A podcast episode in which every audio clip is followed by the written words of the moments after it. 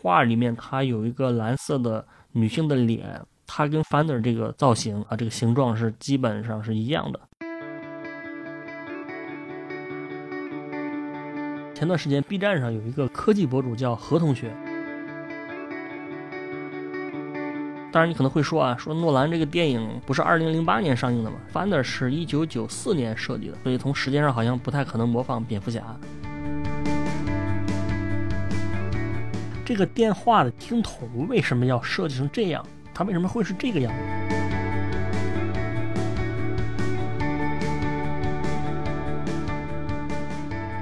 我们这期讲的题目很有趣，这个内容跟毕加索有点关系。跟蝙蝠侠也有点关系，而且跟我之前读书的这学校，也就是德国的这个包豪斯大学啊，魏玛包豪斯大学也有点关系。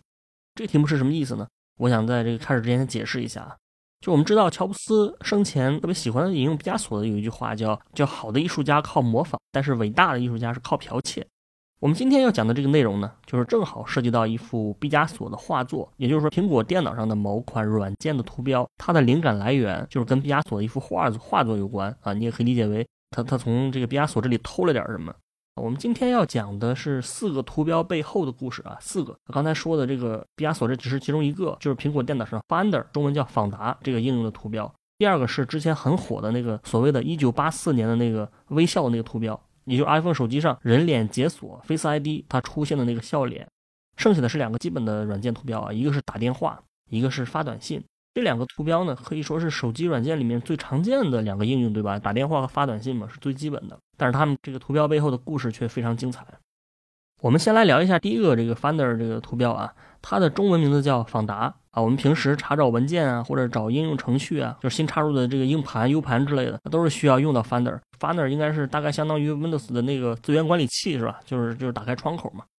这个图案第一次出现的时候呢，是一九九四年。当时这个乔布斯实际上已经离开了苹果，然后苹果公司呢，就是进行了一波骚操作，就是说想把这个麦金塔的这个操作系统，因为苹果不是好用嘛，啊，把它授权给别的电脑品牌使用，就像 Windows 那个思路一样，可以在其他品牌的电脑上运行。当时设计了这个图标，既是作为 Finder 这个软件的图标，也是作为麦金塔整个操作系统的这样一个 logo。就大家可以想一想，这个翻的这个图标，就是两张侧脸组成一个正脸，然后它的嘴是一个微笑的表情啊，然后它的颜色左边是天蓝色的啊，右边是接近于灰白色。所以说，你有没有想过说这个图案到底是什么意思？这个翻的图标的灵感来源之一，其实就是来源于蝙蝠侠里的哈维·丹特，也就是双面人。哈维·丹特他是谁呢？如果你看过诺兰的蝙蝠侠三部曲的话，你肯定对这个角色是很熟悉的。这哈维·丹特其实就是蝙蝠侠第二部里面被这个小丑啊，就放火烧毁半边脸的那个英雄检察长，大家应该有印象啊，就是脸毁了一半，然后他就是常年拿着一个硬币，各种事儿都是靠硬币决定。但其实呢，这个硬币的正反两面，就是两面都是正面的。这个角色呢，又被称为双面人。哈维·丹特他当然是比较悲剧的，因为他本来是正义的代表嘛，他是哥谭市的检察官啊，被称为光明骑士。你想，蝙蝠侠叫黑暗骑士，就是因为说蝙蝠侠只能通过匿名的方式在黑暗中做事儿，对吧？黑暗中行使正义。但是哈维·丹特他是可以光明正大的做好事儿的，但是因为毁容啊，他心态这个 彻底崩了啊，心态彻底崩了，所以他就彻底黑化了，后来成为了一个反面的角色。双面人就是他的一半的脸是好的，另一半是毁容的，就像是这个翻的这个图标，它也是两张不一样的脸拼合。当然，你可能会说啊，说诺兰这个电影不是二零零八年上映的吗？Finder 是一九九四年设计的，所以从时间上好像不太可能模仿蝙蝠侠。但是你别忘了，双面人这角色他也不是诺兰创造的，对吧？角色本来在蝙蝠侠的原版漫画里面就有了，所以你从时间上来看，它是完全可能的。这也不是我自己的一个主观推断啊，就是包括那个维基百科里面，他也认为这个图标是受到这个哈维·丹特，就双面人的这个启发设计的。不过，这个图标更为权威的一种说法，或者大家更信服的一种说法，就是我们题目中说的，说这个图标是从毕加索的画作里面偷的，对吧？也就是从毕加索那里得到的灵感。我们知道，这个毕加索他是立体主义的画作的一个代表人，他画画的一个特点就是说，他不按照现实中的那种那种透视和光影关系来画，就不像达芬奇那么画的那么栩栩如生啊，像蒙娜丽莎那样，而是比如说把这个人脸或者他的身体结构解构成不同角度的造型来画，然后。这个相互穿插、相互拼凑，把不同角度的图像拼合在一起，其中肯定就是包括把人的正脸和侧脸拼合在一起。这个我们听起来跟 Finder 这个图标的设计手法就有点像了。事实上呢，毕加索还真有一幅这样的画作，啊，就是他1935年画的一幅作品，叫 Two Characters，两个角色。如果你去百度上搜一下啊，这个毕加索 Two Characters，看一下，你会发现画里面它有一个蓝色的女性的脸，它跟 Finder 这个造型啊，这个形状是基本上是一样的。所以就有人推测，这 Finder 人脸这个灵感是来自于毕加索。当然，那个信奉蝙蝠侠这哈维·丹特那部分人就说，可能是苹果先有的这个设计，然后就他们故意找到了啊，这个毕加索画作中这个形象来找一个长得像的，说好像是来自毕加索，其实不是。从我个人的角度来讲呢，我觉得他好像确实是更像毕加索的这个，因为它不但是呃这个角度和造型像，而且颜色也都很像，因为毕加索这个也是蓝色的嘛，啊，两个不同浓度的蓝色。那除了毕加索和蝙蝠侠呢，还有一个观点，就是说这个图案的灵感来自于包豪斯的 logo。大家知道，这包豪斯是现代历史上第一所真正的设计类院校啊，我之前就是在这个学校读了一年的这个硕士。啊，然后他是以前是德国建筑师格罗皮乌斯啊，在上世纪，就是一九一九年在德国创建的。我要说的不是这个学校啊，我说的是包豪斯早期的学院的那个 logo，它也是一个人的侧脸。不过我个人觉得这个说法是有点牵强的，因为这包豪斯的图案就是它只有一半的人脸，就只有左半边是人脸啊，右半边是没有脸的啊，没脸的，是是空白的。所以它是一个普通的侧脸图啊，可能跟那个硬币上的什么英国女王头像差不多。它跟翻的这个双脸的拼合的方式是不太一样的。所以说，到底是来自于什么毕加索，还是蝙蝠侠，还是包豪斯呢？大家的说法也都是不太一样的。因为这个设计，我们刚才说了，九四年的时候，它是当时外包给一个设计公司来做的啊。这种公司一般都是说团队作业，所以具体是谁设计的呢？不是那么清晰，大概率也可能是团队作业的一个结果。不过当时这个公司也给出了给出了这个设计的一个解释，它的含义的解释啊。他说这两个半脸的拼合是代表了计算机之间的友好互动，然后整体上给人一种易用性啊、友好和人性化的感觉。但是我们我们做设计的可能知道这种说法不一定代表他内心真实的想法，但是他可能确实也给用户创造了这样一种感觉啊。而且你想，这个乔布斯后来回归之后也没有把这个图标去弃用啊，说我不用了，可见他对这个图标也是呃认可度是比较高的。下面我们来聊的就是苹果的另外一个图标，也就是所谓的“一九八四年的微笑”。这图标我们大家也肯定也都见过，就是 iPhone 上面人脸解锁 Face ID 上面那个那个那个笑脸嘛。这个笑脸的图形啊，这就是这个笑脸，它也是有大有来处的。其实这个笑脸，它在一九八四年发布的初代麦金塔电脑上面就有了。不知道大家有没有看过，就是前段时间 B 站上有一个科技博主叫何同学啊，他 ID 叫老师好，我叫何同学，他专门做了一期视频来讲这个图标啊。他当时是找来一台1984年的这个初代的麦金塔电脑，然后启动之后呢，这电脑上就出现了这个这个笑脸的图标啊。然后在视频的最后呢，他就把这个笑脸称为一个来自1984年的微笑。是吧？这这说法是非常煽情的啊！当时看了这视频，我也觉得挺有情怀的，挺感动的。其实这个笑脸它是有一个专门的名字的，叫 Happy Mac，就是快乐麦金塔的意思。当然，除了 Happy Mac，另外还有一个叫 Sad Mac 啊，它是一个是一个悲伤的表情，就是如果一般系统出现了问题，它会显示那个 Sad Mac。那我们要说的就是这个笑脸，这个 Happy Mac 这个设计师，她是苹果历史上一个非常有魅力的女性设计师，叫 Susan Care 啊，我一般翻译成中文就是苏珊苏珊卡雷。我们说她有魅力呢，不光是因为她长得漂亮。不光是因为它形象很酷，而是说它在苹果早期的发展历史上奠定了就是很多设计方面的基础。这苏珊卡雷这人呢，他进入苹果的时候是一九八三年，也就是说这个麦金塔电脑发布的前一年。当时呢，他是刚从纽约大学毕业啊，然后以兼职的身份在麦金塔项目做平面设计，就负责一些图形界面之类的。啊，他他当时是很偶然进入这个项目组的，但是去了之后发现他是这个全组里面唯一的一个平面设计师啊。那因为麦金塔电脑又是人类历史上最早的这个图形界面的电脑之一。你知道苹果之前是有那个 Lisa，但是那个不太成功，所以这个麦金塔算是比较早的。所以说当时就是没有人知道该怎么设计这个电脑的界面啊，因为之前的电脑都不是这个图形界面嘛。这个苏珊卡雷他在这个方面当然也是一个新手啊，他一开始也不知道怎么设计，但是经过他在苹果一定的探索呢，就他设计出了很多像素风格的这个图标，包括我们说的这个 Happy Mac。那除了这个这个这个这个笑脸之外呢？苹果初代的这个垃圾桶的图标啊，还有这个文档的图标啊，还有那个苹果键盘上非常著名的这个 Command 的那个图标，Command 都是他设计的。Command 就是长得非常像中国联通的 logo 的那个那个那个键啊，这个键在 Windows 电脑上面是没有的，苹果电脑独有的啊，它的功能就就相当于那个 Windows 里面那个 Control 键啊。然后当时他设计的这些图标呢，都是像素风格啊，这并不是说他多喜欢这个风格，而是因为呃，当时电脑就只能显示到这种这种像素的程度啊，再精细的话就实现不了了。他其实也是阴差阳错的成为世界上最早搞这个像素艺术的人之一啊。我们说现在很多艺术家、设计师他们在搞这种像素风格，这是因为这些艺术家他喜欢这个风格，但是这个苏珊卡雷他当时没得选。因为当时的显示屏技术就决定了你你你只能从这个十六乘以十六的这个像素，或者是三十二乘以三十二像素的这样一个非常有限的正方形里面做设计啊。但是它最后设计出的成品的质量都是挺高的。之所以现在这个 iPhone 的人脸解锁还在使用它一九八四年设计的这个图标，除了是因为情怀的原因，也是因为这个设计本身是很棒的啊。那除了这个图标设计呢，麦金塔电脑上的一些字体的设计就是他做的。当时在乔布斯的建议下，这些字体呢都是以全球大城市的名字来命名的，比如说什么芝加哥字体啊，什么 New York 字体啊，纽约字体，还有什么 Geneva 就是日内瓦字体，还有什么 San Francisco，还有 Los Angeles。当时呢，第一代麦金塔上面用的官方字体就是苏珊卡雷设计的这个芝加哥字体。它这字体是一个呃，就像素显示风格的字体，而且不光是一九八四年，就到了二零零一年，苹果推出那个 iPod 的时候，iPod 它依然在使用这款字体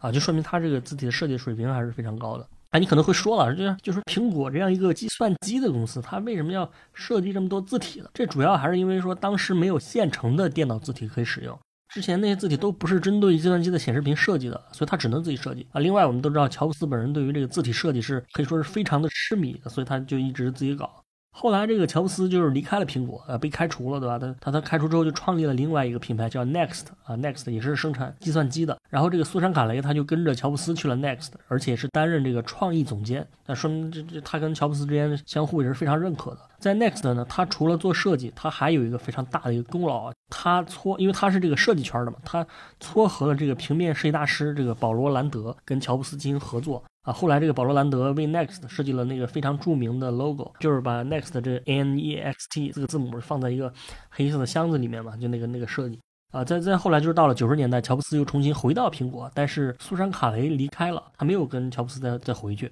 而是选择跟微软、像 Facebook，后来还跟 Pinterest 啊的不同的公司合作。啊，微软其实有一个很经典的产品也是他设计的。就是那个 Windows 系统里面不是有那个扑克牌的游戏嘛？然后那个底色是绿色的，然后上面很多扑克牌，对吧？那个界面也是苏珊卡雷设计的。这个人在整个计算机的发展史上是呃是做了很多工作的啊，这也是也是非常厉害的一个人。这是这个 Happy Mac 这个图标背后的故事。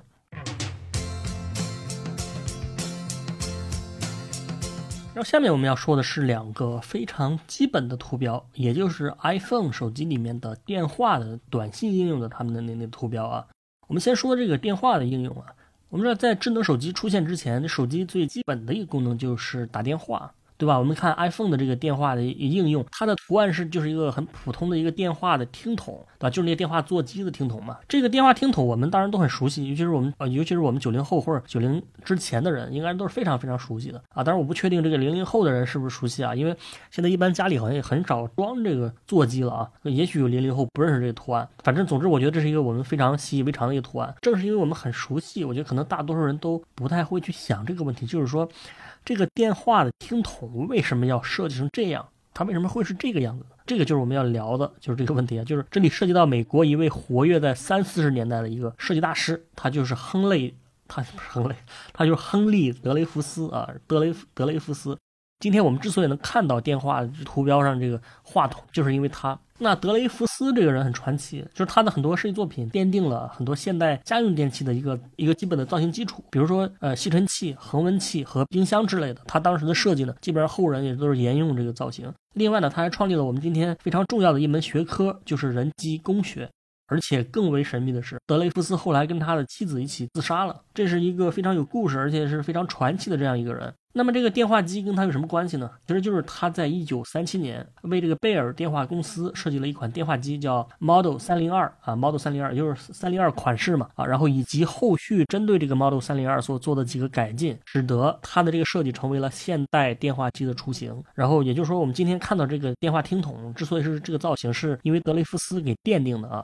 就我们知道，电话这个刚发明出来的时候，它并不是我们今天看到的这个样子。那早期的这个电话座机呢，它的听筒和话筒是分开的，这个并不是连在一起的。我们可能从一些老电视上看过，就是在那个抗日片当中看过，对吧？就是人拿着听筒啊，把听筒放在耳朵旁边听，但是话筒可能是固定在这个桌子上或者是呃墙上的啊，他们两个没有没有连在一起。而且当时的电话一般是分为三个主要部分啊，一个就是听筒，一个是话筒，还有是一个大盒子啊，来装其他的元器件。那它整体是一个分散的一个设计啊。后来这个美国的这个贝尔公司呢，他就觉得应该请这个高水平的设计师来设计一下这个电话机。贝尔的话，我们知道啊，就是说美国人贝尔他发明了电话，他是电话的发明者。发明了电话之后呢，他就创立了贝尔电话公司。后来这个贝尔电话公司发展成了美国的这个 ATNT 啊，ATNT 这什么呢？就是美国电话和电报公司。这个美国电话电报公司它的发展非常快啊，最后它就垄垄断了整个美国的电话产业。但是当时呢，他设计这个三零二的时候呢，AT&T 还叫贝尔公司啊，但是它其实已经是有点垄断的这样一种状态了，也就是说没什么竞争对手啊，因为这种先发者优势啊，让它的这个获取的利润非常高。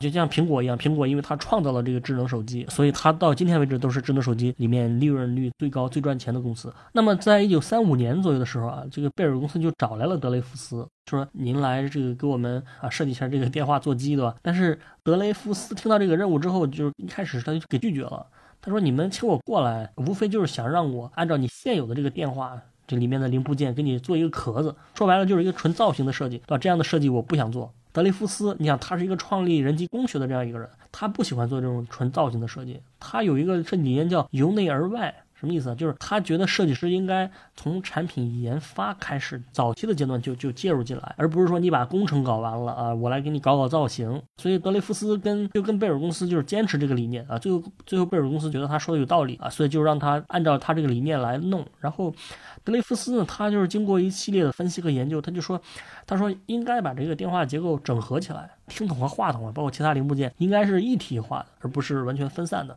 他这个想法呢，贝尔公司的人也觉得挺不错的，但是这么做是其实从技术上是有难度的，因为之前贝尔电话他也做过，就是尝试过把这个听筒和话筒结合起来，但是结合之后呢，经常出现这个技术问题。最终呢，贝尔公司还是支持了这个德雷福斯的想法，然后就配备了这些资深的工程师来跟他对接啊。最后呢，最终就把这些之前的技术问题都解决了啊。所以最后他这个成果就是这款叫 Model 三零二这个设计，而且它也是美国历史上第一款大规模商用的一体化的造型的这个电话机，而最后证明它是一个非常经典的设计。就是说，它的这个听筒和话筒和机身完全整合进了一个外壳当中，而且呢，这个听筒和话筒是放在了握柄的两端啊，是相互对称的，就是已经跟我们今天的这个有点像了啊。然后它的整个设计也非常美观，非常符合人的直觉啊。这是它的设计的第一代啊。后来这个德雷福斯他跟贝尔合作，又不断的完善这个话机的设计，最终让它越来越完美。比如说，德雷福斯发现一个现象，就发现人在打电话的时候啊，不光是用手抓这个听筒，而你有时候喜欢把这个电话听筒夹在自自己的下巴和这个肩膀之间，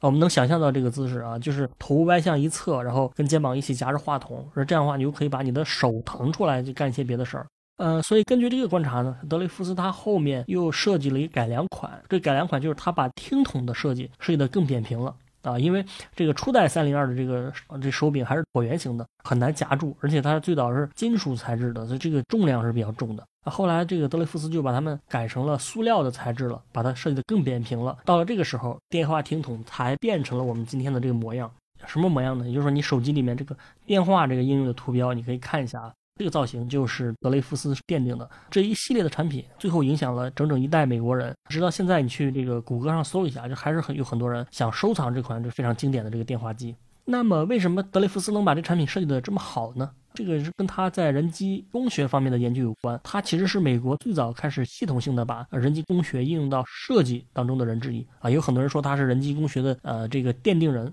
他的设计不追求那种非常时尚炫酷的外观，而追求客户用起来对吧舒服有感觉。其实这个人机工学它是起源于二战啊，当时你想美军它要设计大量的武器装备对吧，跟德国跟日本作战，比如说设计这个飞机和坦克之类的，所以军方他当时就研究了很多人体数据，然后根据这些数据来生产。那么德雷福斯他在二战之后呢，他就在军方的这些测量的工作基础上，他就进行了更深入和更系统的研究，最后他写出了一本书叫《人的测量》。啊，就这书里面写了非常详细的人体数据，比如什么人体的各个不同部分的比例了，啊，然后你的臂展的长度，对吧？你的手掌的抓握的力度，或者你走路的时候腿部弯曲的角度等等这些。而且这本书也配备了大量的插图，最后为设计师做设计提供了非常精细的一个数据的支持。后来的这些学者就在他的工作的基础上，逐渐发展出了人机工学这个学科啊，这是非常厉害的一个成就。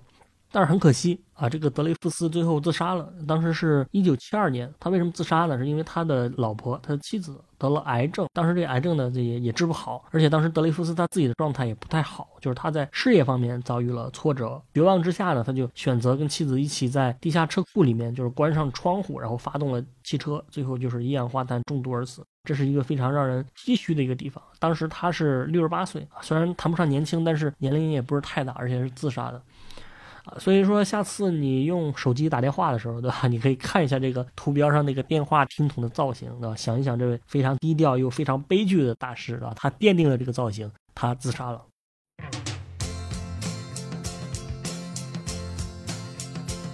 这是这个电话软件啊，然后另外一个我想聊的图标就是一个跟电话一样非常基础的图标，那就是短信的那个图标。大家可以想一想啊，短信的图标它那个形状是一个什么呀？是一个对话的气泡。不光是短信，很多通讯类的应用啊，也都是这种对话气泡的形状。嗯，你比如说这个微信，对吧？微信它就是呃有两个对话气泡挤在一起，然后气泡里面还有两个小眼睛啊。像国外的一些，比如什么 WhatsApp，还有这个 Facebook Messenger 这一类的通讯软件，它都是类似的一个形状，就是通话气泡，或者根据这个对话气泡来进行呃发挥。就是大家有没有想过这样一个问题？就是这种对话气泡啊，这气泡型的对话框它是怎么来的？为什么要用气泡来代表人们之间的这种社交的关系呢？反正我有一天看到这个短信图标的时候，我就想这个问题。那后来我查了一些资料啊，我发现这个对话气泡也是大有来头。就我一开始猜想说，感觉这个东西应该是从是不是从漫画里面发展过来的？你比如说日本漫画里面经常会用这种对话气泡来来把角色他说那个文字圈起来，对吧？这个气泡有的时候是圆的，有时候是方的，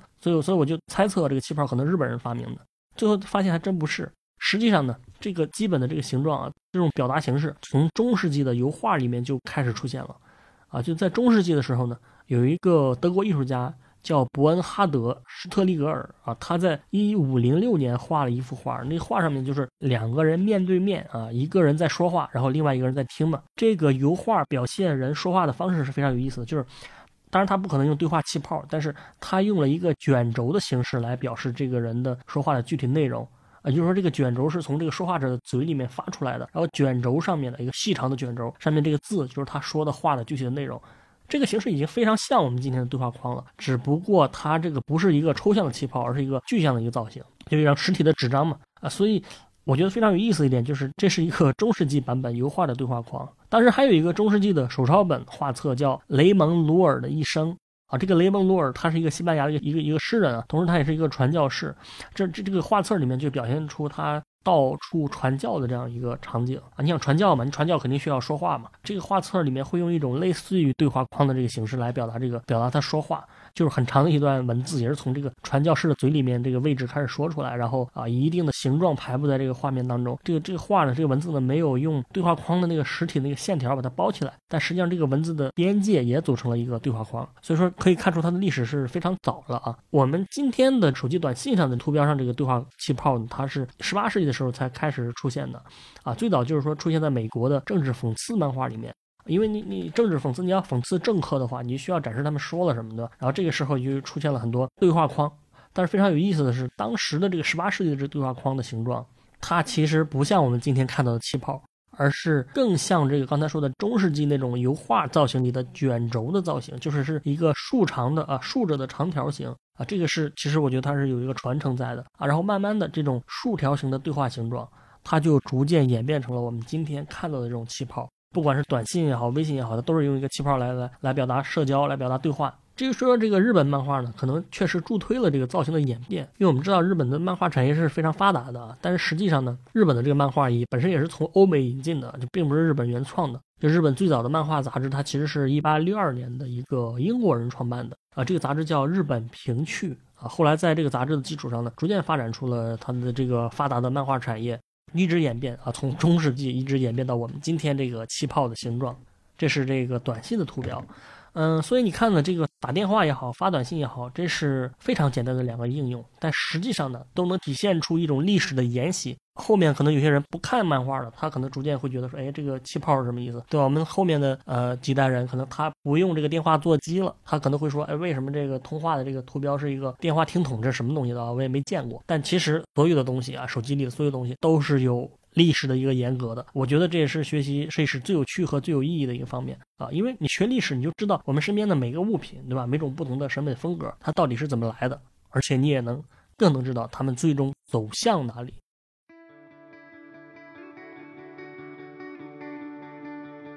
好的，这就是我们今天的迷音电波，感谢大家收听。那我们的背景音乐来自于青岛的乐队阁楼演奏班，欢迎各位朋友们在小宇宙、喜马拉雅、网易云音乐等不同的平台上关注我们的节目，关注迷音电波。再次感谢大家，我们下期见。